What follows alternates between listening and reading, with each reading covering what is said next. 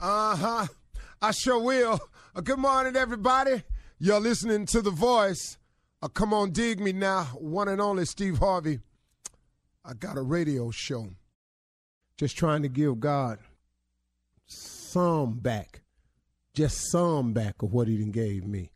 Just a portion, you know, just I'm just trying, man, to to to show some type of gratitude for all his blessings. I'm just trying to man, just just get it right sometimes. You know what I mean? I mean, man, you just can't do what you want to do and just live wrong all the time, man. You got to at one point in time, Steve, come on, man. Come on, man. You could do better. I know you can.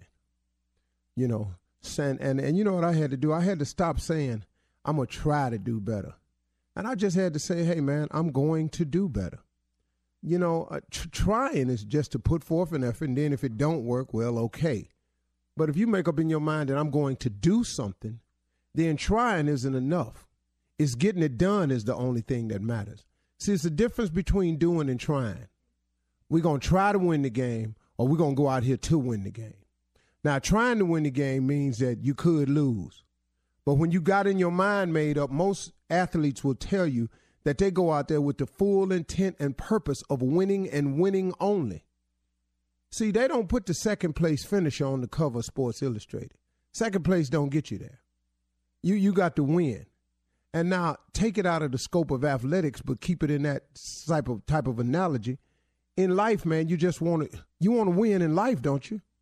I mean, at the end of the day, don't you want to be on the cover of Sports Illustrated of Life?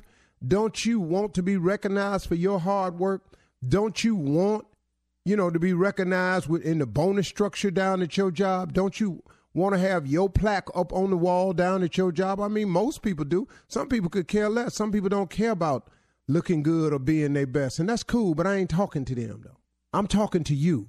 I'm talking to those of you who who who want to be the best you can be you know, people people kill me when they get mad at at, at people. And he brown nose and he all up on the employee of the month. Man, the dude doing his job to the best of his ability and he getting recognized for it. What that got to do with all that you talking about? Cause you ain't up there. It's amazing, man, how people describe other people's success. He's so lucky. Lucky. Hey man, don't they kind of get you a little bit when people call you lucky? When let me tell you what luck really is, y'all. Luck is when hard work bumps up into opportunity. Some people call that luck. But hold on. Let's let's think about this. If you wasn't working hard, an opportunity presented itself, what would you call that? But see, when you've been working hard, an opportunity presents itself and it bumps up into each other. Now people want to call that luck. But hold up, here go the part though that they ain't paying no attention to. Yeah, that opportunity came by. But if you had not been working hard and the hard work had not ran up into opportunity, what would you have? No, sir. It's not luck. It's work. It is work because there's a scripture that says faith without works is dead. But my mama was a Sunday school teacher. She taught me enough, though. Now, I know the difference between right and wrong just like you do. You ain't got to, you know, it, it, kills me when people write a strawberry letter. Am I wrong for this? You know, good and well, look at, let's read your letter. Are you wrong for this? You know, you wrong, but you don't need us to be telling, you know, but I'm going to do this anyway. Well, see, go ahead, though. Do what you want to do. But you know what, y'all? Here's the best advice I can give you. And this is what I really uh, came to talk about this morning, but I got sidetracked because I listened. Get out of your own way. So many of us are blocking our own blessings. We're just in our own way. We are in our own way. And one of the most dangerous ways you can get in your way is to do it your way, to get it figured your way, and to lock in on your way, and this the way it's got to go. Do you know how many people are blocking a blessing? Do you know how long I blocked mine with that mindset right there? Look, cause this the way you do it, you think that make it the right way? You think just cause you done thought on it long and hard, and that's what you really want. Do you really think that your way is the right way? Or could there be a better way? See, until I started listening to God and started paying attention to his way, man, I was spinning my wheels, man. I was out here so determined this how I was going to do it. But you know, I had to learn how to get out of my own way. Because just because I could do it my way didn't mean it was the right way. I had to get out of my own way. Just get out your way, man. Now, what what what does that mean? That means, see, set your goals. That means have your dreams. I'm I'm saying set your goals, man. I ain't saying don't set goals. Listen to me. Set your goals. What is it you want to happen? What is it you'd like to have? What is it you'd like to be? What do you aspire to? Set your goals and set your dreams. Now, take your goals and your dreams to God and ask God to show you how.